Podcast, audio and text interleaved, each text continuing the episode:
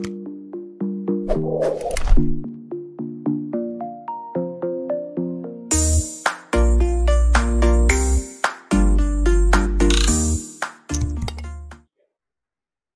bahagia kerabat desa Indonesia. Bertemu lagi kita di Kepoin Desa. Hari ini saya akan berbincang dengan Mas Pasri, salah satu peneliti dari Kementerian Desa, di, berarti ada di Litbang kalau nggak salah. Nanti Mas Pasri akan memperkenalkan diri. Ada ada yang menarik eh, tema kita angkat hari ini yaitu tentang eh, pro, permasalahan dan tantangan penyaluran BLT dana desa. Jadi kalau kita mengikuti beberapa sekuen uh, uh, waktu beberapa hari kemarin atau minggu-minggu kemarin sempat ada kepala desa yang marah-marah, bla bla bla dan seterusnya.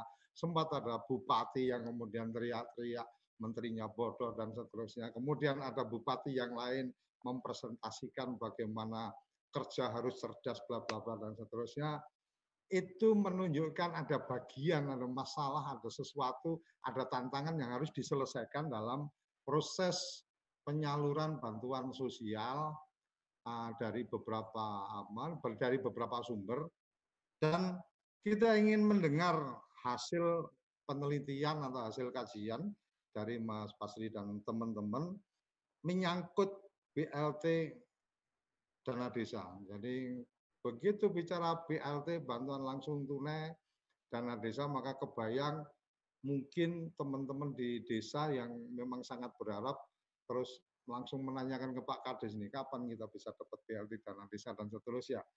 Kalau dulu uh, zaman beberapa tahun yang lalu BLT itu uh, saya sering mem, mem, mem, mempercandain atau apa membuat istilah bantuan langsung tewas karena kadang-kadang juga mah ribut-ribut gitu kan yang ambil di kantor pos juga pakainya motor gitu kan pakai perhiasan yang oke jadi sebenarnya bicara data ini memang sudah klasik atau sudah jadi masalah dari dulu semoga COVID-19 ini menyadarkan kita banyak hal salah satunya bahwa desa harus jadi kekuatan, desa harus jadi yang utama memberikan data dan seterusnya. Ini versi saya, saya belum apa, saya belum membaca detail hasil apa kajian dari teman-teman peneliti, tapi kita langsung saja menyapa Mas Pasri. Selamat pagi, Mas Pasri. Ya, uh, selamat pagi Pak Suryo. Selamat pagi ya. kerabat desa. Salam sehat semuanya. Terima kasih. Jadi uh, kerabat desa ini uh, Mas Wasri adalah peneliti peneliti ya Pak? Peneliti di Litbang uh, atau ini? Peneliti apa nih ceritanya? Saya ini masih peneliti pertama, Pak. Oke, peneliti pertama. Oh, peneliti pertama peneliti baru pertama tahun ini. gabung di Litbang ini. Oke, mantap. Mas Basri, uh, ya. ngobrolin tentang apa yang di apa, apa yang coba kita angkat hari ini tentang permasalahan dan tantangan penyaluran dana desa. Jadi uh, yang ingin saya tanyakan atau yang mungkin Mas Wasri bisa sampaikan di awalan ini lebih pada apa yang sudah dilakukan atau dengan siapa saja melakukan penelitian atau penelitiannya dilakukan kapan dan seterusnya. Silakan Mas Pasri. Oke, uh, baik. Terima kasih sebelumnya Pak Suryo. Salam sahabat kerabat desa. Oke, uh, jadi uh, sejak sebenarnya ketika Permen Desa PDTT nomor 6 tahun 2020 itu keluar, yang bersama dengan Surat Menteri Desa PDTT nomor 1261 keluar, yaitu tentang bagaimana menggunakan BLT dari uh, dana desa itu sebenarnya ini menjadi sesuatu topik yang menarik bagi Litbang untuk membahas. Waktu itu saya bersama beberapa kerabat di peneliti Buddha, peneliti pertama, itu ingin coba melihat sebenarnya bantuan langsung tunai ini bagaimana prosesnya ketika dia sudah masuk ke dalam desa. Sebenarnya pada awalnya kami itu hanya ingin melihat potret-potret uh, dari mekanisme apa yang sudah dilakukan oleh pemerintah desa dalam melakukan penyaluran bantuan langsung tunai. Jadi sejak dikeluarkannya itu pada tanggal 14 April, maka kami coba untuk melakukan atau untuk melihat, melakukan sebuah penelitian di beberapa tempat tentang bagaimana si pemerintah desa merespon terhadap uh, kebijakan dari bantuan langsung tunai ini. Nah, penelitian ini sebenarnya penelitian yang sangat singkat. Waktu itu kami mencoba untuk menyelesaikan penelitian itu pada tanggal yang sampai tanggal 21 April, di mana di sini kami melakukan uh, beberapa sampel uh, uji petik di beberapa desa, yaitu desa yang ada di Kabupaten Goa Selatan di Sulawesi Selatan sebagai perwakilan dari uh, Pulau Sulawesi. Lalu kita juga ada desa dari Kabupaten Sika dari perwakilan dari NTT. Lalu kemudian kita juga ada beberapa desa dari Pulau Jawa dan juga ada beberapa desa dari Kabupaten Toba Samosir yang mewakili dari Sumatera. Jadi sampel itu kami ambil memang uh, mewakili dari beberapa wilayah di mana kami coba ingin melihat bagaimana pertamanya adalah bagaimana respon dari kepala desa terhadap uh, bantuan langsung tunai ini, kebijakan ini. Nah, kalau kita berbicara mengenai kebijakan bantuan langsung tunai, maka biasanya kita akan mengacu pada dua hal, Pak Suryo. Yaitu yang pertama adalah siapa yang menerima bantuan langsung tunai ini dan juga bagaimana mekanisme penyaluran dari bantuan langsung tunai ini. Nah, ketika kebijakan itu sudah ada di tanggal 14 April, maka kami coba untuk menelusuri dengan menggunakan media yang ada, yaitu dengan menggunakan media WhatsApp dan juga menggunakan media Zoom, juga media yang lainnya, serta menanyakan beberapa uh, kawan-kawan dari PSN tentang respon dari desa terhadap terhadap kebijakan ini. Nah, responnya itu macam-macam, Pak Suryo. Yang ya. pertama ada respon yang mengatakan, oh iya kami siap terhadap BLT dana desa. Artinya apa? Berarti desa ini sudah memiliki kesiapan akan data dari penduduk miskin itu sendiri. Lalu kemudian ada juga yang masih bingung terhadap uh, Permendes yang sekaligus uh, dikeluarkan surat dari menteri itu sebelum hadirnya surat dari Dirjen. Nah, hmm. ada juga yang bahkan sempat langsung menolak uh, ketika kami tanyakan tentang kebijakan uh, Permendes ini. Permendes nomor 6 ini. Kenapa? Karena mereka menganggap mereka sudah punya rencana terhadap APBDes mereka untuk pembangunan desa mereka.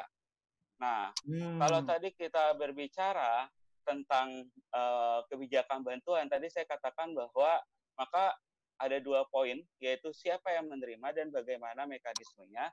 Nah, kalau kita lihat sekarang, siapa yang menerima itu sebenarnya sudah diatur oleh Permendes uh, nomor 6 tahun 2020 bahwa yang menerima itu adalah keluarga miskin yang kehilangan mata pencarian, juga dia terdapat anggota keluarga berpenyakit kronis, non PKH dan juga non BPNT dan juga non kartu prapekerja. Kemudian ditegaskan lagi di dalam surat Menteri Desa nomor 1261 definisi keluarga miskin itu seperti apa yaitu dia itu yang memenuhi 9 dari kriteria 14 uh, eh, dari 14 kriteria yang ada di dalam uh, Kemensos. Oke. Hmm. Nah, responnya adalah kalau kita lihat uh, yang pertama adalah dari uh, beberapa desa yang kami tanyain tadi, uh, yang pertama desa itu ternyata kesulitan ketika mereka mengawali data untuk uh, mencari data penduduk miskin. Nah, kenapa? Karena memang sebelumnya desa itu beberapa desa itu tidak memiliki berapa sih penduduk miskin yang ada di desanya dan berapa jumlah yang sudah menerima bantuan ketiga bantuan itu baik itu prapekerja, lalu kemudian non PKH dan juga BPNT. Nah, yang lebih parahnya adalah ketika desa mendefinisikan apa itu miskin, waktu awal permen desa ini apa namanya ada, yaitu ada 14 kriteria miskin, di mana satu syarat memenuhi orang miskin adalah 9 kriteria, uh, ada sekitar 5 sampai 6 desa yang kami coba wawancarai itu merasa kesulitan ketika misalnya penduduk miskin itu dari 9 kriteria. Kenapa? Karena mereka menemukan bahwa orang-orang yang terdampak COVID ini awalnya itu sebenarnya tidak miskin. Gitu. Oh, okay, okay. Ya, karena eh, mereka terdampak COVID, mereka menjadi orang miskin baru. Nah, hmm. sehingga mereka merasa uh, bahwa ketika sembilan kriteria ini ada, ini sebenarnya tidak ada yang memenuhi sembilan kriteria 5 sampai 6 desa ini. Nah, bahkan mereka mengatakan ya mungkin uh, penduduk miskin di sini hanya memenuhi 3 sampai 4 kriteria yang memenuhi karena memang definisi miskin di tiap desa menurut mereka juga berbeda beda pastinya. Ya mungkin kalau orang desa punya rumah yang luas, ya itu biasa aja karena mungkin memang tanahnya di sana murah gitu kan. Sedangkan mungkin di situ ada salah satu syarat orang miskin itu misalnya dia dua orang itu kurang dari 8 meter persegi. Ya untuk warga desa nggak mungkin mereka hanya punya 8 meter persegi gitu karena mereka merasa ya tanah itu masih masih tanah warisan dan masih murah gitu. Karena itu di beberapa desa itu kesulitan mendapatkan sembilan kriteria ketika awal permen desa dan surat ini muncul. Nah, kemudian ternyata ada juga kasus yang kita temui bahwa uh, ada desa yang sudah memiliki data penduduk miskin. Nah, ada desa di Bali yaitu Desa Punggul. Nah, dia bahkan mengatakan BLT ini sebenarnya tidak bisa digunakan kami karena sejak tahun 2019 desa ini sudah bebas dari kemiskinan semua hmm, warganya. Ada desa Punggul di Kabupaten Badung sehingga sebenarnya BLT ini uh, ya tidak perlu disalurkan karena ketika kriteria itu ada ya sudah pasti tidak ada yang bisa menerima katanya gitu tuh. Lalu hmm. kemudian ada juga tadi seperti yang saya katakan di Desa Wisma uh, di Kabupaten Karangasem itu masih enggan untuk mengalokasikan dana desa waktu itu. Ya, waktu awal muncul ini berdiri karena mungkin karena ketidaktahuan dan juga belum ada yang pertama bagi warga desa selain dari surat dari pusat sebenarnya harus ada penguatan dari daerah minimal adalah surat edaran bupati waktu itu belum ada. Tuh. Nah, setelah itu setelah munculnya surat itu kan muncul lagi beberapa surat dari Kementerian Desa yang dikeluarkan yaitu dari surat Dirjen yang mana di salah satu intinya adalah bahwa orang miskin itu uh, harus terdata di DTKS, bukan Nah, di DTKS ini ternyata menurut warga uh, kepala desa ataupun aparat desa yang kami coba untuk lakukan wawancara itu masih sifatnya bermasalah dan tidak update. Bahkan pernah ada laporan dari beberapa kepala desa yang uh, kami coba untuk wawancarai bahwa sebenarnya mereka sudah mencoba update dulu uh, terhadap data DTKS ini. Lalu kemudian ketika data mereka update, ternyata mereka menerima lagi data yang masih lama, gitu. Jadi di hmm. dulu itu mereka sudah merasa mereka sudah update DTKS, tapi kemudian uh, mereka masih merasa ini ketika kembali lagi kepada mereka masih data yang masih lama, gitu.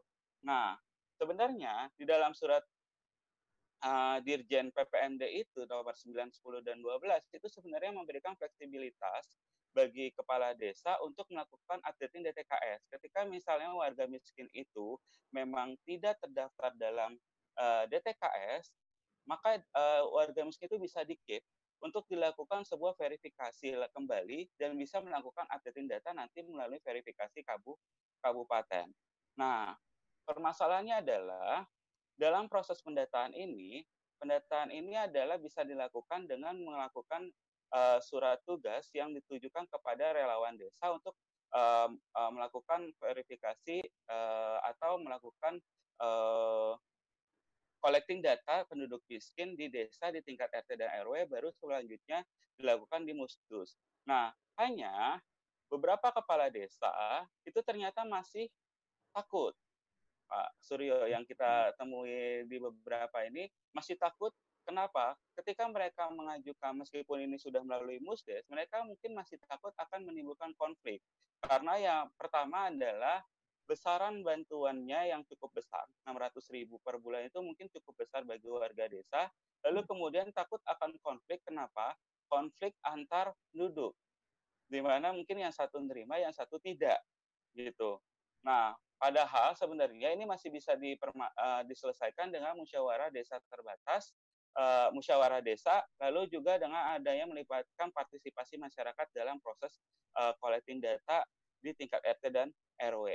Nah, tidak jarang kami mendengar di beberapa kawan PSM itu juga ternyata ketika BLT ini ada, itu tidak jarang mereka itu bahkan berusaha melalaikan antar RW di desa ini. Kenapa? Karena uh, ada beberapa RW yang memaksa ini harus masuk, ini harus masuk gitu. Sedangkan RW lain ini ini harus masuk, ini harus masuk. Padahal mungkin kapasitas dari dana desa yang mereka uh, dapatkan untuk desa itu masih terbatas gitu. Jadi memang tidak jarang konflik itu terjadi di masyarakat. Nah, inilah yang menyebabkan mungkin beberapa kepala desa masih enggan untuk melakukan penyaluran atau melakukan uh, collecting data di uh, tingkat uh, desa itu sendiri. Nah, oke. Okay. Nah, selanjutnya adalah uh, sebenarnya terkait masalah kriteria yang tadi itu sebenarnya sudah terselesaikan di mana saat konferensi pers menteri tanggal 27 April itu bahwa di dalam menteri itu itu sebenarnya tidak lagi penting kriteria itu sebenarnya. Yang penting adalah mereka yang sudah terdampak COVID, yaitu mereka yang telah kehilangan pekerjaan, lalu kemudian kita bisa melihat data dari PKS, kalau tidak ada ya tinggal diupdate, dan kalau ada NIK itu e, berpotensi dapat, dan kalau tidak ada dicatat lokasi dan ada saksi. Sehingga di sini memberikan sebenarnya kelonggaran bagi warga desa untuk melakukan updating data yang seluas-luasnya sebenarnya. Dan di sini menjadi suatu uh, kesempatan atau tantangan apakah si kepala desa itu mau untuk uh, melakukan updating data gitu. Nah, selain dari itu ternyata meskipun sudah dilakukan longgarisasi dari menteri itu sendiri ya, tapi ternyata masih ada beberapa kesalahan interpretasi dari Permendes. Uh, ada ketidaksinkronan uh, antara uh, peraturan Menteri Desa dengan beberapa surat edaran Bupati. Ternyata kami dapatkan dari beberapa informasi dari kawan PSM yang ada di beberapa balai. Nah, dikatakan bahwa ternyata ada beberapa bupati, misalnya ada bupati di salah satu provinsi di Bali, uh, ketika misalnya kriteria yang tadi harus kehilangan pekerjaan, harus belum terdata dan juga sakit kronis itu menjadi salah satunya saja kita bisa dapat eh, BLT, ada beberapa studi uh, satu bupati di provinsi Bali ini di mana dia mengajukan bahwa tiga kriteria itu harus ada. Artinya apa? Ini justru akan menyulitkan bagi uh, si desa itu sendiri untuk melakukan uh, proses collecting data terhadap pendudukan miskin. Awalnya uh, tidak berat menjadi lebih berat karena tiga kriteria ini ada harus ada. Jadi orang yang bisa harus mendapatkan BLT itu yang bisa mendapatkan BLT itu adalah dia yang harus kehilangan pekerjaan. Dia juga harus memiliki keluarga yang sakit kronis. Dia juga harus ada yang belum terdata. Hmm. Nah, ini menjadi lebih sulit justru didapatkan padahal di dalam peraturan menteri uh, itu sendiri tidak seperti itu gitu. Sehingga ini menyebabkan beberapa misinterpretasi dari uh, peraturan itu sendiri. Nah, misinterpretasi itu sendiri juga terjadi di beberapa surat edaran bupati, di mana sebenarnya kalau di dalam Permendes itu sendiri itu tidak ada meskipun ada proporsi dari APBD, sebenarnya di dalam uh, uh, proporsi dari dana desa itu sebenarnya di dalam Permendes itu sendiri tidak ada batas minimal. Artinya, bahkan um, beberapa desa, sebutlah tadi yang saya sebut desa punggul, desa punggul ini sebenarnya dia itu bisa saja dia tidak bisa menyalurkan dana bantuan langsung tunai. Karena di dalam Permendes itu sendiri tidak ada batas minimal. Ketika seorang desa, desa itu menyalurkan bantuan langsung tunai meskipun ada proporsi maksimalnya dan proporsi maksimal juga itu diberi kelonggaran pada poin 4 di mana kalau misalnya uh, desa membutuhkan lebih dari itu, maka sebenarnya desa bisa melebihi dari proporsi tersebut dengan perizinan bupati ataupun wali kota. Nah, tapi uh, kalau kita uh, berdasarkan informasi dari kepala desa Kampung Salor Indah di Merauke, ternyata mereka menerima surat edaran dari bupati mereka, di mana surat edaran itu menyatakan bahwa mereka itu wajib untuk uh, menyalurkan BLT, meskipun sebenarnya mungkin ada beberapa desa yang tidak terdampak gitu. Karena sebenarnya kalau kita klasifikasikan desa itu saya mengacu pada Pak Eko Sutoro ya. Di mana sebenarnya kalau desa itu bisa dibagi menjadi empat bagian ketika dampak COVID ini. Yang pertama ini adalah desa yang tidak terkena penduduknya itu tidak terkena penyakit COVID dan dia juga tidak terdampak. Ini disebut sebagai desa biru. Artinya apa? Berarti di sini kan sebenarnya dia itu nggak butuh bantuan langsung tunai untuk mengatasi COVID itu. Lalu kemudian yang kedua adalah desa yang tidak terkena penyakit, tapi dia terkena dampak. Kenapa hmm. terkena dampak? Mungkin karena apa? Mungkin misalnya awalnya ada di desa-desa pedalaman, desa-desa wisata. Kenapa? Karena ada COVID kan eh, pesawat ini semua transportasi dihilangkan. Maka dia ya. pasti terdampak meskipun mungkin warga desanya tidak ada yang terkena. Gitu. Lalu nah ini disebut desa hijau kalau menurut Pak Eko Sutoro.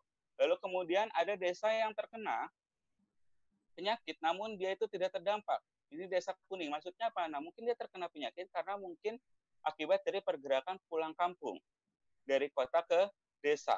Lalu kemudian ada desa merah yang terdampak. Nah, inilah yang membutuhkan uh, dana desa yang cukup besar.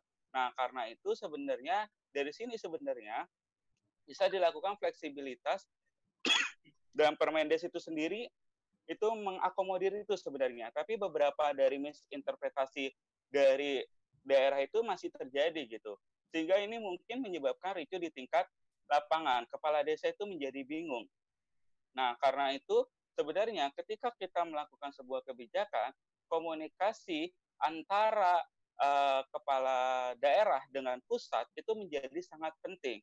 Dan kearifan lokal itu penting dibahas di sini sehingga interpretasi kebijakan itu tidak ada yang salah dan bisa langsung diterapkan di lapang sehingga uh, kepala desa itu tidak lagi bingung terhadap kebijakan. Nah, kemudian permasalahan yang kedua adalah kecepatan antara uh, kebijakan pusat dengan daerah. Nah, beberapa desa itu memang sangat takut ketika misalnya memang kebijakan itu hanya dari pusat. Mereka membutuhkan kayak ada uh, kebijakan-kebijakan dari daerah, minimal dari bupati.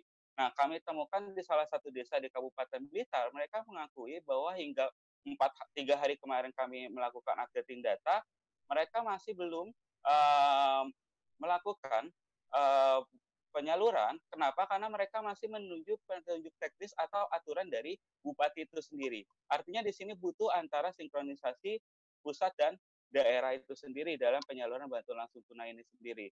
Lalu kemudian uh, mekanisme lainnya adalah penyaluran dana desa ini juga butuh waktu. Kenapa? Karena ketika misalnya dia mengkolektin data sudah dikolekting, maka desa ini bisa melakukan revisi APBDes yang selanjutnya disahkan di kabupaten. Ini semua juga membutuhkan waktu dan tentu saja tiap daerah itu waktunya berbeda-beda. Makanya kenapa dana desa ini belum sepenuh uh, eh, BLT dana desa ini belum sepenuhnya itu bisa dilakukan secara massal gitu.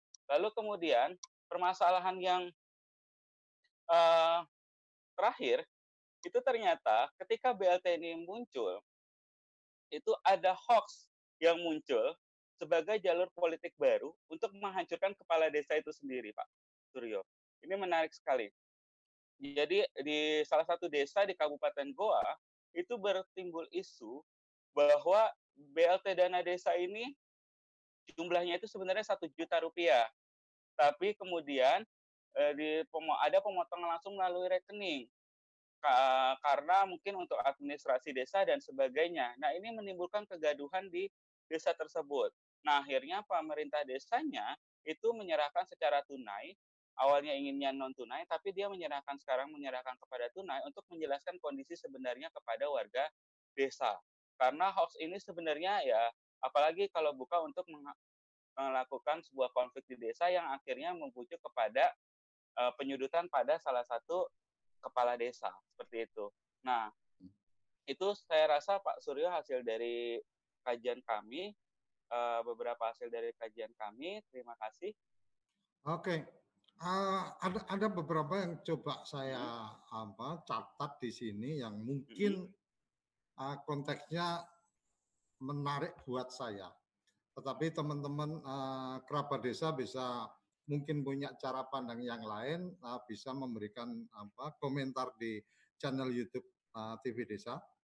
Satu adalah data miskin dalam musyawarah desa khusus uh, ini kemudian juga mesti berproses untuk kemudian uh, ada permasalahan lain adalah DTKS ini ketika diajukan update dari tahun-tahun yang lalu pun ternyata juga tidak segera ada perubahan di uh, penerimaan berikutnya. Ini ini berarti problem problem kita di data ini semakin nyata, semakin jelas bahwa problem kita di data ini uh, satu apa masalah yang sangat luar biasa dan momentum ini saya pikir uh, perlu ada satu kebijakan atau perlu ada satu apa keputusan politik tentang positioning desa dalam konteks memberikan eh, data-data atau informasi tentang desanya.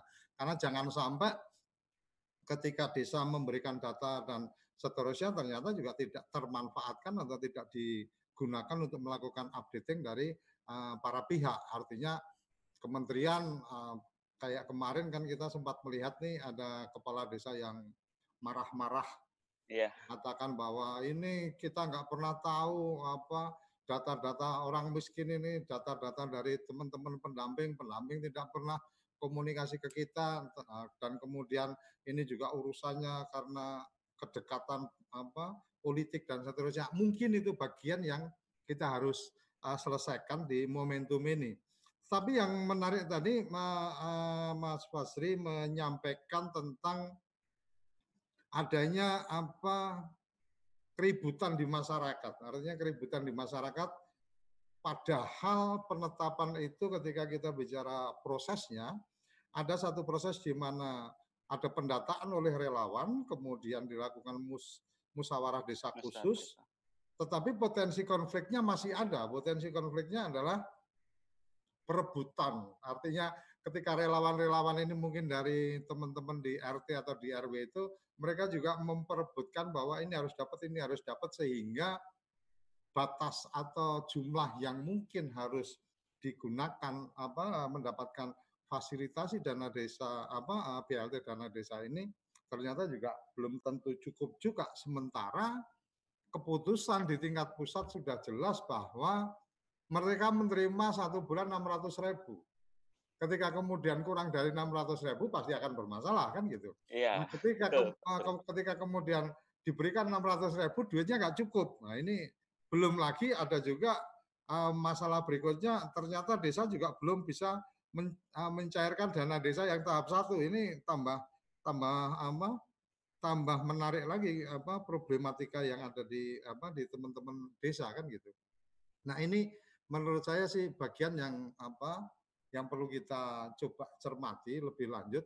Tapi yang uh, lumayan menarik juga ini mas, ketika kemudian ada kesalahan apa ada persepsi yang apa ada tafsir yang salah dari peraturan Menteri Desa kemudian eh, teman-teman di uh, supradesa di kabupaten itu membuat keputusan yang mungkin ini tem membuat teman-teman di desa jadi agak agak kebingungan mungkin.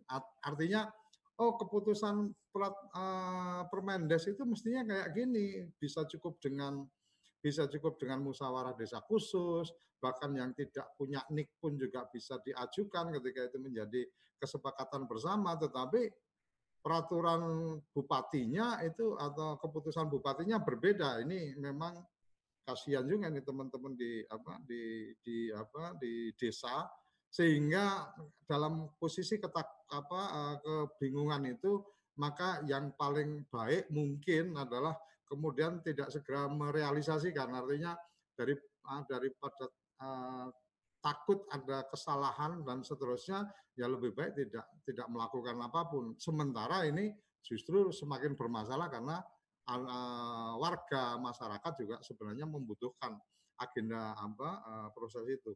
Tapi yang uh, yang uh, sisi yang lain dari catatan yang saya uh, yang ada di saya adalah tentang kecepatan kebijakan pusat dan daerah. Artinya pusat dengan media yang sekarang sudah luar biasa, hari ini menyampaikan, itu kan tidak serta-merta pemerintah daerah melakukan respon untuk kemudian itu. Ya. Itu oke, okay. itu satu masalah tersendiri yang mungkin kita bisa diskusikan lebih lanjut. Tetapi ada yang menarik tadi Mas Fasri menyampaikan mungkin mengikut mengi, mencoba mengambil apa fragmentasinya Mas apa Sutoreka tentang tidak ada batas minimal alokasi dana desa. Mas, uh, tidak ada batas minimal minimal tapi harus mengalokasikan. Kalau itu yeah. itu di peraturan menteri kalau nggak salah, peraturan menteri keuangan itu bahwa apabila desa kamu tidak mengalokasikan yang di yang di yang disampaikan kan batas maksimal. Nggak ada batas minimal ya, tapi tidak boleh nol gitu, tidak boleh tidak ada alokasi.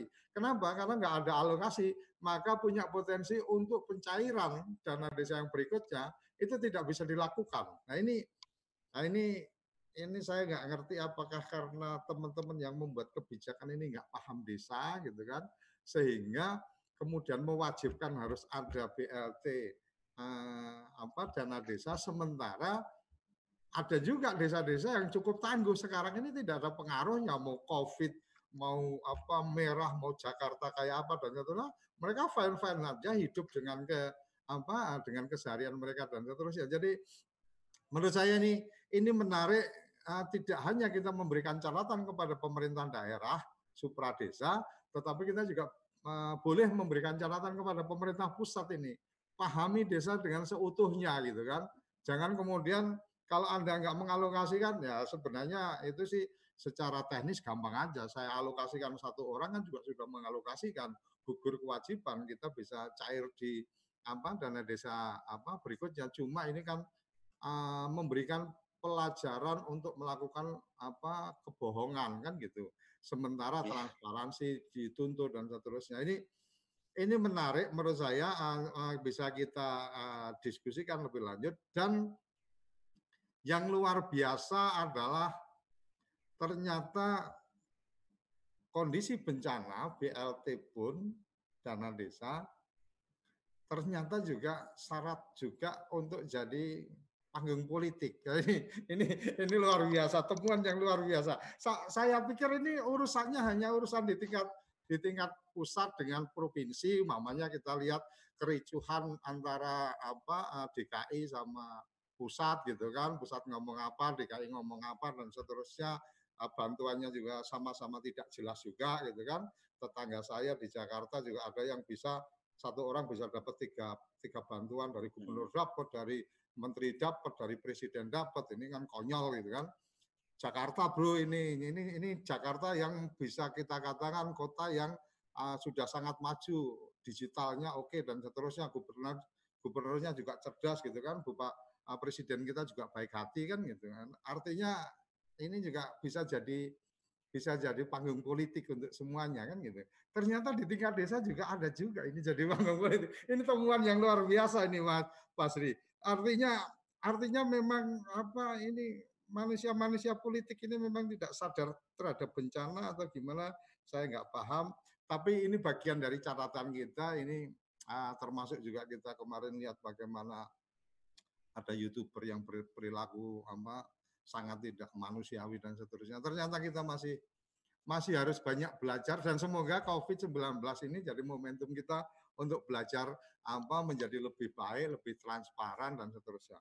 Oke, Mas Wasri, uh, aku ya. pengen uh, ada ada tem, ada yang mungkin kita pengen apa kaji lebih dalam adalah tentang uh, apakah kemudian ada celah. Artinya aku nggak ngerti Mas Mas Fasiri termasuk melakukan kajian atau mempelajari lebih jauh nggak tentang aturan perundang-undangan dan seterusnya. Insya Allah uh, Sabtu malam kita juga ada ada ada ada forum kita dengan teman-teman dari Kementerian Dalam Negeri. Uh, besok kita kalau tidak salah mendiskusikan tentang kebijakan untuk pilkades yang ditunda. Artinya kalau kemudian momentum ini dijadikan agenda politik di kelasnya desa ini ya ya siap-siap nyesel aja karena memang akan ada penundaan pilkades apa di di tahun berikutnya. Tapi yang ingin yang ingin saya juga tanyakan mungkin apakah teman-teman di pen, apa di peneliti atau mungkin Mas Pasri dan teman-teman juga mencermati tentang kewenangan apa saja sih yang sebenarnya ada di tingkat desa sehingga kemudian memang itu cukup ada otoritas desa untuk membuat keputusan-keputusan. Karena kalau uh, kalau melihat dari undang-undang desa, kalau kita melihat dari apa uh, peraturan perat, apa uh, semangatnya undang-undang desa karena detail aturan-aturannya memang saya agak terlambat untuk mengikuti tapi semangatnya yang saya pahami waktu itu adalah ketika bicara dana desa, maka ada otoritas penuh desa untuk memanfaatkannya. Artinya keputusan musyawarah desa itu ya ya haknya desa. Duit itu mau diapain gitu loh. Dan kalau tidak salah saya memahami di undang-undang itu, itu bahwa menteri yang membidangi desa itu kemudian membuat apa skala apa uh, prioritas, skala prioritas. Tetapi bahwa skala apa prioritas itu apakah kemudian harus dipakai atau tidak itu desa yang memutuskan. Nah, ketika kemudian ada keputusan Menteri Keuangan atau keputusan dari Menteri Desa untuk kemudian ada maksimal dialokasikan segini persen, kemudian uh, kemudian harus dialokasikan untuk ini, harus dialokasikan untuk ini. Ini apakah tidak bertentangan dengan semangat undang-undang desa atau bertentangan dengan semangat untuk bicara desa membangun bukan membangun desa. Kalau desa membangun dia yang memutuskan. Kalau dia yang memutuskan ya seperti yang tadi disampaikan Eh, ketika Mas Sutoreko tadi menyampaikan ada desa hijau, dia tidak terpengaruh, ya tetap infrastruktur jalan ya nggak ada masalah atau mungkin uh, penyertaan bumdes dan seterusnya ya nggak ada masalah, tidak perlu ada refocusing dan seterusnya. Komentar Mas Basri, kalau mungkin sempat mengikuti apa secara aturan-aturannya, Mas? Oke, uh, sebenarnya ini menarik banget ya, uh, Pak Suryo sebenarnya di kami di Litbang itu sudah ada yang melakukan penelitian tentang aturan ini, Pak. Okay. Ada penelitian uh, bersama Bu Saras dan kawan-kawan. Ini hmm. sebenarnya hmm. penelitian ini baru selesai kebetulan minggu Senin ini, Senin kemarin. Oh. Okay. Penelitian ini tentang bagaimana sih perspektif dari uh, bantuan langsung tunai dana desa ini terhadap hmm. Undang-Undang Desa nomor 6 tahun 2000 uh, Undang-Undang Desa nomor 6 tahun 2014 itu. Nah, sebenarnya ada menarik dari penelitian itu disebutkan memang sebenarnya dari beberapa bantuan langsung tunai ini dikatakan key messages dari penelitian itu ini saya merujuk dari penelitian itu ya karena saya sendiri memang belum terlalu mendalami terkait ini. Tapi saya merujuk uh, key messages dari penelitian dilakukan oleh Bu Saras di mana ditinjau uh, dari perspektif Undang-Undang Nomor 6 Tahun 2014 tentang desa maka sebenarnya menurut penelitian ini, penyelenggaraan dana desa itu tidak mengandung prinsip-prinsip progressive change yang uh, diamanatkan dalam Undang-Undang Nomor 6 dan juga hmm. tidak hmm. mengandung self help group action dan produktif kolektif produktif yang diamanatkan oleh Undang-Undang Nomor 6 di mana uh, merupakan prinsip kebijakan pembangunan desa di Undang-Undang Nomor 6. Jadi memang ada beberapa uh, menurut penelitian dari Bu Saras ini mengatakan bahwa beberapa komponen itu terhadap pemaksaan tadi bantuan langsung tunai itu harus ini dalam penelitian ini dikatakan seharusnya desa ini dapat memilih secara penuh apakah dia mau menerapkan kebijakan BLT atau tidak hmm. kalau berdasarkan supremasi dari uh, Undang-Undang Nomor 6 itu. Uh, dari penelitian ini dikatakan juga bahkan kalaupun desa tidak membutuhkan BLT ya tidak masalah seharusnya karena supremasi dari Undang-Undang Nomor 6 ini. Itu kalau saya tidak salah mengartikan artinya memang beberapa poin dari peraturan yang dikeluarkan memang tidak uh, sesuai dengan uh, amanat yang ditetapkan atau mungkin uh, inti dari undang-undang nomor uh, keinginan dari undang-undang nomor 6 tahun 2014 ini. Nah, mungkin nanti ini akan coba dibahas lagi dengan Bu Saras dan kawan-kawan ini menjadi sangat menarik sebenarnya Pak untuk dibahas. Nanti juga nanti uh, di Litbang sendiri akan mencoba untuk melakukan uh, presentase web, webinar terhadap uh, bagaimana kaitannya BLT dana desa terhadap Undang-Undang Nomor 6 ini sendiri yang mungkin nanti akan dilakukan dua minggu lagi. Uh, mungkin bisa teman-teman nanti bisa menunggu terhadap kajian yang lebih lengkapnya dari uh. Tapi saya menganggapnya seperti ini kalau dari pribadi saya. Nah, saya tahu mungkin memang beberapa semangat dari Undang-Undang Nomor 6 ini mungkin ada beberapa yang tidak diinikan di mana desa itu dipaksa untuk memberikan bantuan langsung tunai padahal desa itu tahu sendiri apa sebenarnya yang dibutuhkan oleh desa itu ya. sendiri ya. berdasarkan Undang-Undang Nomor 6. Tapi memang dampak Covid ini ini menurut saya memang sangat memerlukan sebuah bantuan. Kenapa? Uh, dari saya pribadi sendiri bantuan langsung tunai ini sendiri saat ini memang uh, dibutuhkan karena krisis uh, yang disebabkan oleh COVID ini ini berbeda dengan krisis tahun 98 menurut saya. Kenapa? Karena orang-orang mengatakan oh ya kita aja mampu bertahan di krisis tahun 98. Masa sih yang kita nggak bisa bertahan? Nah, cuman sebenarnya ada perbedaannya. Kenapa? Karena di tahun 98 itu yang menggerakkan adalah UMKM. Ya kan? Nah, sedangkan di tahun ini kita ini yang menggerakkan siapa? Sedangkan UMKM itu dipaksa ditutup. Karena hmm. ada pergerakan, karena yang bergerak itu adalah virus. Maka dari itu, sebenarnya di sinilah respon kebijakan dari pemerintah ini sangat penting. Salah satu yang dilakukan pemerintah adalah dengan melakukan bantuan langsung tunai ini sebagai salah satu jaring pengaman ekonomi bagi masyarakat. Menurut saya ini cukup penting. Kenapa? Karena ya tadi kalau dulu memang di masa krisis UMKM itu masih bisa bertahan, kalau sekarang UMKM mau usaha juga disuruh tutup. Hanya beberapa unit usaha yang boleh buka karena ada alasan PSBB dan sebagainya. Kayak gitu. Mungkin itu pendapat dari saya Pak Suryo. Uh, tapi tapi gini Mas, mm -hmm. ini ini menarik. Mungkin yang uh, agendanya Bu Saras mungkin apa kalau diizinkan boleh nanti kita ama kita bikin live-nya di apa channel TV desa.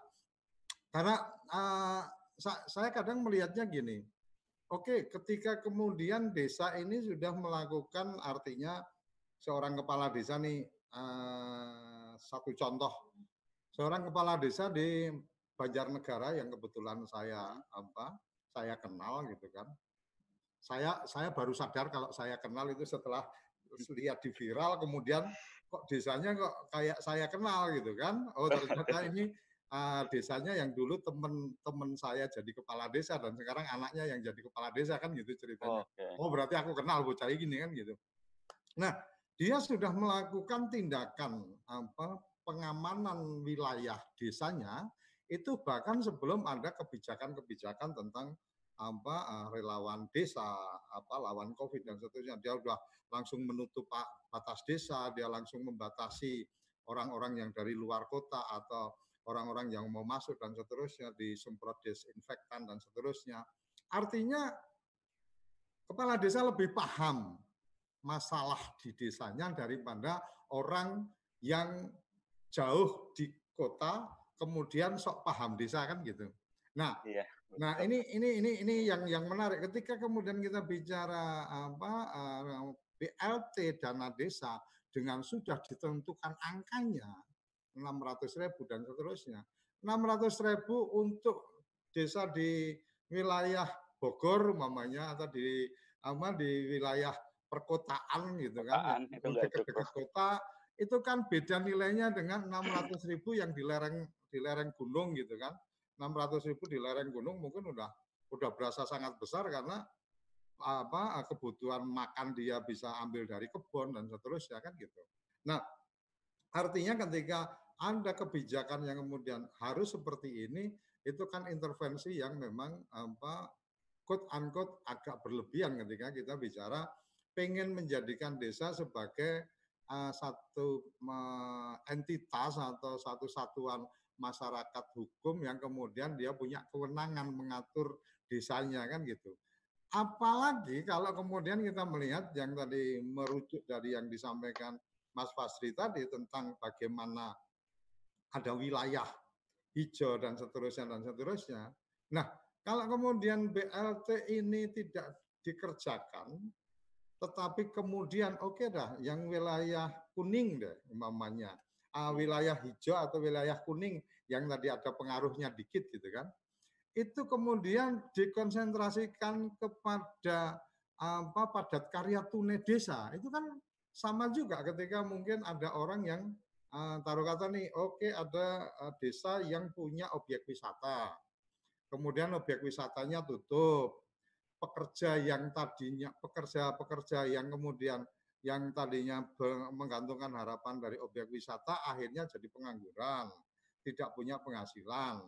Maka kemudian ketika dialokasikan padat karya tunai desa, karena memang desa itu juga sudah mengisolir diri gitu kan, untuk kemudian tidak ada orang masuk dan terus ya, mereka kan bisa dipekerjakan untuk kemudian oke okay, membenahi saluran air, bareng-bareng kemudian mereka bekerja dan mendapatkan uang gitu kan. Daripada sekedar dikasih uang 600 ribu sebulan gitu kan. Nah kalau 600 ribu sebulan kalau anggap kata sehari kerja eh, kalau di kalau di kampung dulu ada istilahnya sekesok kan gitu. Dari pagi sampai siang gitu kan. Dari pagi sampai siang kalau kata dapat 25 ribu atau 50 ribu kan berapa berapa hari dia bisa mengerjakan sesuatu mungkin dengan bersih-bersih apa dan seterusnya.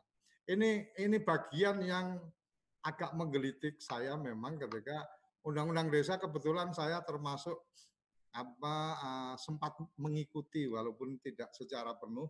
Di momen-momen terakhir saya tidak mengikuti tetapi alhamdulillah saya sempat juga ikut diminta untuk uh, menyampaikan apa pandangan di rapat dengar pendapat umum dari teman-teman DPR jadi agak agak paham juga oh semangat undang-undang desa seperti apa. Oke, okay, by the way ini ada pertanyaan menarik. Aku nggak ngerti Mas Pasri di dalam konteks di dalam konteks apa penelitian sempat menanyakan atau tidak, yaitu apakah sempat terpikir nih teman-teman di desa, karena kan uh, surveinya atau penelitiannya kan di desa-desa ya mas ya, uh, apakah sempat terpikir teman-teman di desa ketika kemudian BLT dana desa ini cuma untuk tiga bulan, April, Mei, Juni gitu kan, kemudian ternyata COVID ini masih berlanjut gitu kan, ini apakah teman-teman di desa juga sempat ada mempertanyakan itu atau gimana? Mas Masri, silakan.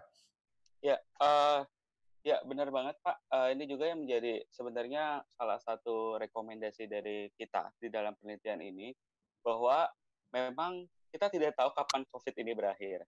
Nah, hmm. ketika desa itu memang memprioritaskan dana desa sampai 35 persen, 25 persen hingga 30 persen untuk tiga bulan itu, maka sejatinya sebenarnya itu cukup untuk tiga bulan. Dan desa itu juga sudah mulai berpikir bahwa ya untuk tiga bulan ini ketika misalnya nanti COVID-nya itu apa namanya uh, belum berakhir juga gimana gitu. Nah hmm. tentu hmm. saja makanya itulah ada beberapa kepala desa yang mengatakan, nah kenapa uh, tidak Nah, tadi seperti yang Pak Suryo katakan, memang beberapa kepala desa mengatakan, ya daripada BLT mungkin dipakai untuk yang lain yang lain untuk hal yang lebih produktif sehingga mereka itu tidak hanya bertahan selama tiga bulan dikasih makan. Nah, selain itu mungkin gini Pak, uh, kaitannya dengan penggunaan tiga bulan itu memang tiga bulan ini adalah solusi uh, jangka pendek. Jangka pendek setidaknya orang itu bisa makan istilahnya karena terdampak COVID takutnya mereka tidak bisa makan atau kekurangan makan karena mungkin beberapa kasus mungkin memang yang benar-benar terdampak mereka itu sama sekali nggak memiliki uang gitu ya kan. Nah makanya tiga bulan ini adalah sebagai salah satu cara kebijakan untuk jangka pendek. Nah beberapa desa itu memang uh, sempat menanyakan juga apakah ini cuma tiga bulan. Kalau lebih dari enam bulan pasti dananya dana desa nanti akan habis. Ya kalau kalau misalnya di awal tiga bulan itu taruhlah 35% mereka menggunakan dana tahap uh, kedua dana desa ini atau tahap pertama dana desa ini, lalu kemudian ada tiga bulan berikutnya, maka berarti kan 70% sudah habis dana desa hanya untuk menyalurkan bantuan langsung tunai. Padahal mungkin ada beberapa cara produktif yang lainnya yang mungkin uh, setiap desa itu memiliki ide dan cara masing-masing untuk melakukan pembangunan desa. Nah, ya. ini memang yang beberapa kepala desa yang mungkin cukup bagus ya Pak menurut saya ya itu hmm. sudah memikirkan ke depannya gimana mungkin mereka ada yang menyalurkan sebagian dana desa sisa dana desa dari selain BLT ini mungkin untuk kebudesnya lalu kemudian mungkin untuk ketahanan pangan dan sebagainya. Setidaknya untuk setelah tiga bulan ini mereka masih bisa bertahan. Itu mungkin pak ada beberapa desa memang yang sudah memikirkan setelah tiga bulan ini mau gimana tapi ada beberapa kepala desa ini aja belum beres gitu istilahnya. Hmm. Uh, mereka masih terpacu kepada data-data yang belum selesai gitu. Gimana mereka mau memikirkan tiga bulan ke belakang gitu. Ada beberapa kepala desa juga yang seperti itu ya. Respon dari masing-masing kepala desa itu semuanya tergantung dari kepribadian kepala desa dan kemampuan kepala desa itu sendiri kalau saya katakan Pak. Tapi tapi uh, apakah Mas Fasri juga merekam bahwa beda karakter pun kepala desa, tetapi kemudian me, melihat COVID ini kemudian menjadikan mereka jadi apa lebih lebih dituntut punya kreativitas, lebih dituntut uh, kemudian menjadi lebih lebih care atau lebih profesional gitu. Oh iya jelas uh, saat ini sekarang mungkin uh, bisa dikatakan di beberapa yang pernah saya kunjungi ya Pak, untuk kepala desa itu sudah sangat luar biasa kreatifnya menurut saya. Dan hmm. bahkan kalau misalnya kita katakan uh, di beberapa desa yang sempat saya kunjungi itu pendamping itu kemampuannya itu kalah dengan kepala desa. Jadi mereka itu Tantang, Jadi, ini, ini tantangan lain, ini, ini- tantangan lain. ini tantangan lain sebenarnya. Nah, sebenarnya ketika Pak Suryo tadi mengatakan bahwa desa itu dituntut kreatif, wah udah jelas sekarang banyak sekali sekarang kepala desa yang bahkan pendidikannya itu sudah S2 ya kan dan tidak sedikit eh, beberapa kepala desa itu yang pendidikannya itu udah S1 gitu ya kan artinya mereka sebenarnya memiliki kemampuan Ada yang seperti ada itu. yang sudah S3 juga loh, Mas. Itu iya yang di, bahkan di ada yang Pulau S3 Negoro, cuman yang itu saya S3. bel- saya belum menemui itu sebenarnya yang saya sudah temui itu yang baru mungkin lulusan S1 dan mereka memang memiliki tingkat kreativitas yang tinggi bahkan kemampuannya itu bahkan melebihi pendamping lokalnya sendiri gitu sehingga kadang-kadang mereka ya udahlah tanpa pendamping juga nggak apa-apa gitu kan nah tapi asal asal jangan dari- asal asal jangan sampai kemudian kepala desa berpikir bahwa karena pendampingnya hamba tidak lebih kreatif maka pendamping cuma disuruh-suruh aja kan repot juga. repot juga sih kalau itu sih ya tapi Oke oke oke. sejauh ini Lanjut, memang ada beberapa kepala desa itu yang sangat kreatif bahkan sekarang bisa dikatakan kepala desa itu sudah sangat kreatif sekali untuk Hmm. mengatur keuangan sendiri makanya mungkin tadi ada beberapa yang sempat protes untuk apa sih ngatur-ngatur BLT gitu ke desa kami kami bisa mengatur keuangan sendiri mungkin beberapa desa Ar- artinya sempat terlontar juga bahwa ngapain juga diaturnya terlalu detail berasa kayak Nah. kita orang bodoh gitu ya. Teman-teman desa, teman-teman teman-teman di, di, di desa sih bahwa oh ini kayak kita nggak dianggap nggak punya kemampuan kan gitu. Oke, eh, Eh. ini ah, benar yang tadi saya cerita kan Mas Mas Pasri. Jadi 60 menit itu bukan waktu yang panjang karena nggak berasa Iya. ini juga tinggal 9 menit. Saya akan sapa dulu teman-teman yang ada di apa yang ada di chat. Ma- ini Maduensi, Maduensi ini apa eh, merespon baik eh, forum kita. Terima kasih. Ada Martela. Oh ini eh, Mbak Tela, terima kasih. ya salah satu tim juga Aba eh, sesi memberikan gambaran kondisi lapangan siap. Ma, Mas Andi, Pak Andi dari BLM Makassar, terima kasih. Tadi sudah disampaikan tentang pertanyaan antisipasi apa tiga bulan berikutnya tadi Mas Pasri sudah menyampaikan respon dari teman-teman apa kepala desa. Jadi sepertinya kita harus mulai apa membuka diri mulai yakin mulai memuliakan desa mengarustamakan desa bahwa desa mampu. Nah, jadi kita Iya, mesti memper- mulai mempercayai itu. Jadi nggak perlu nggak perlu terlalu khawatir nggak perlu terlalu takut gitu kan sama seperti kadang-kadang ada kesalahan kita juga ke anak kita ketika kita berasa bahwa anak itu nggak bisa, anak itu nggak bisa, kita terlalu protek, akhirnya ya ya jadi tidak punya kemampuan apa-apa. Tapi kalau kita berikan kepercayaan, dia akan bisa lebih meng, apa, berkreasi dan seterusnya. Ada Mbak Ira Hidayat hadir, oke, matur nuwun, terima kasih. Mas Joko Puguh eh, menyampaikan tentang BLT determinan faktornya koordinasi antar kementerian dan lembaga, kewenangan terpasung, bla bla bla. Oke, ini ini bagian yang sebenarnya uh, perlu mulai kita urai karena tanpa disadari era COVID ini kemudian menuntut mereka-mereka yang kolonial untuk kemudian harus jadi milenial kan gitu. Orang-orang yang mungkin berpikir kalau mau laporan itu harus tatap muka gitu kan. Hari ini bisa cukup hari dengan ini bisa video conference kan gitu. iya Nah, betul orang-orang yang dulu itu kalau tanda tangan itu memang harus datang kemudian Harus di amplop apa di stop mapnya itu kalau di bahasa Jawa itu eh, meminta apaan gitu kan minta tanda tangan gitu kan sehingga numpuk di pimpinan dan seterusnya. Hari ini cukup dikirim email dikasih apa eh, persetujuan approve tanda tangan digital juga selesai. Kayaknya suka tidak suka koordinasi ini akan menjadi lebih mudah semoga. Kemudian Mbak Siti Fatimah bagus tambahan informasi. Oke, terima kasih apresiasinya. Kemudian apa? Ada Oh Mbak Umay ini menyimak langsung dari Kalibata. Oke, terima kasih. Kemudian ah, Mas Dedi BBLM Jogja ikut menyimak. Terima kasih. Uh, kita berharap kepoin desa, kepo tentang desa, mengkepo desa.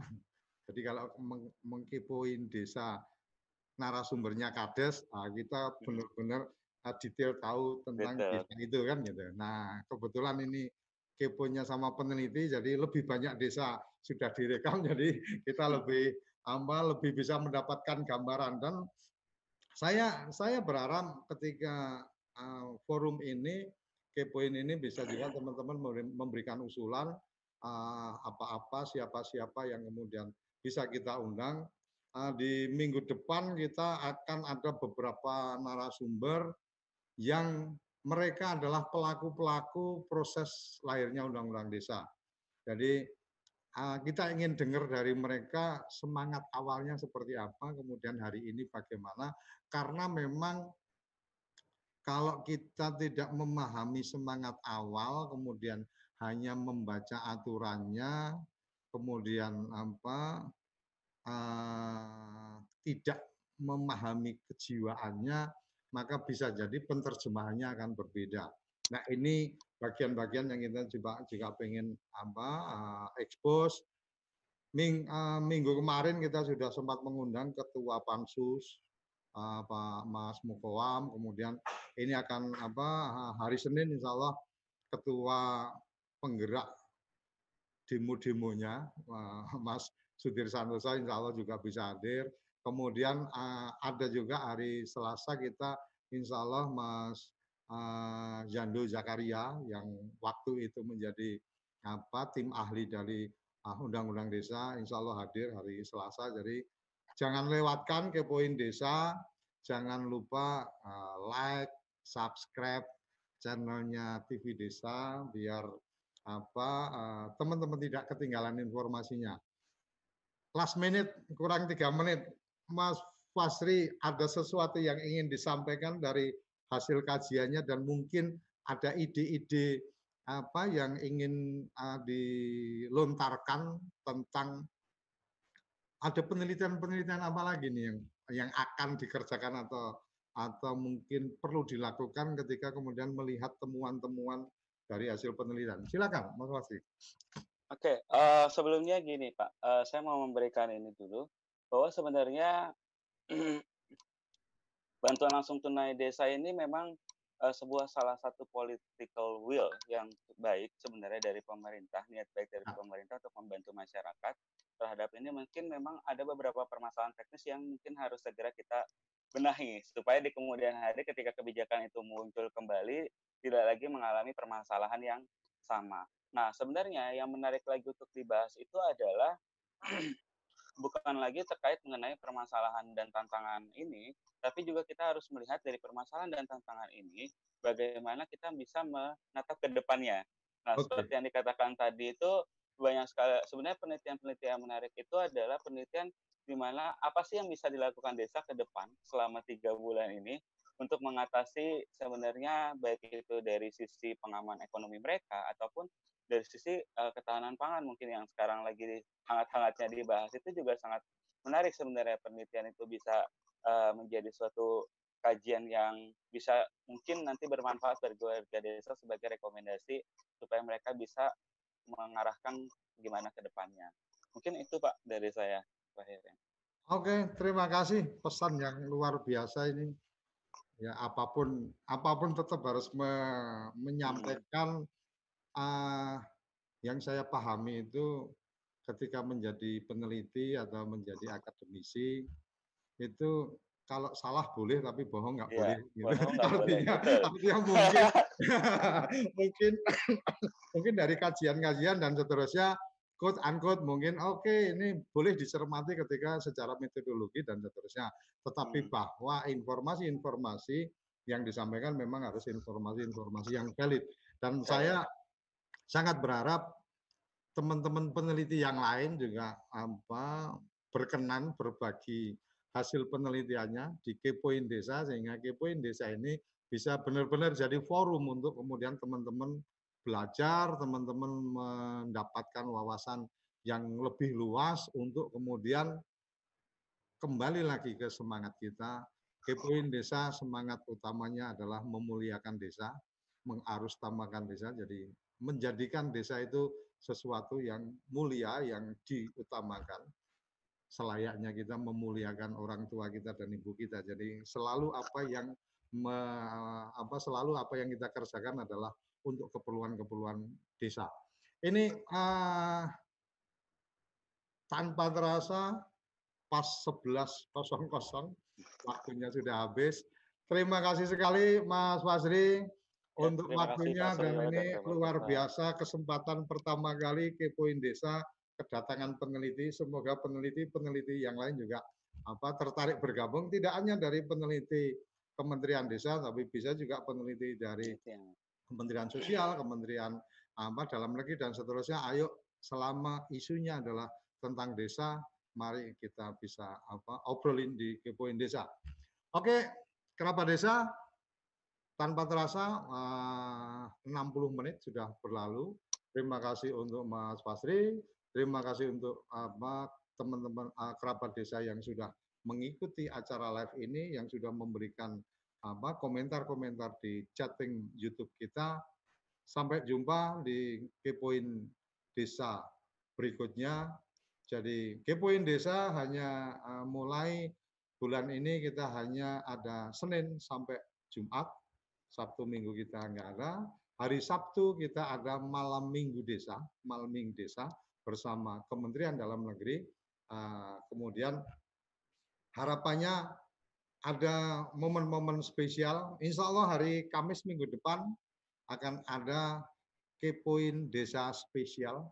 Akan ada waktu durasi yang lebih panjang, tapi secara jamnya tidak apa tidak mesti sesuai dengan jam kita 10 sampai 11 uh, eh, akan menyampaikan satu hasil penelitian yang kemudian tidak sekedar tektokan saya dengan peneliti tetapi akan ada tim pembahas dan akan ada apa teman-teman yang lain dalam satu forum apa uh, video conference. Sampai jumpa di episode-episode berikutnya. Jangan lupa like, subscribe channel TV Desa. Salam bahagia kerabat desa Indonesia.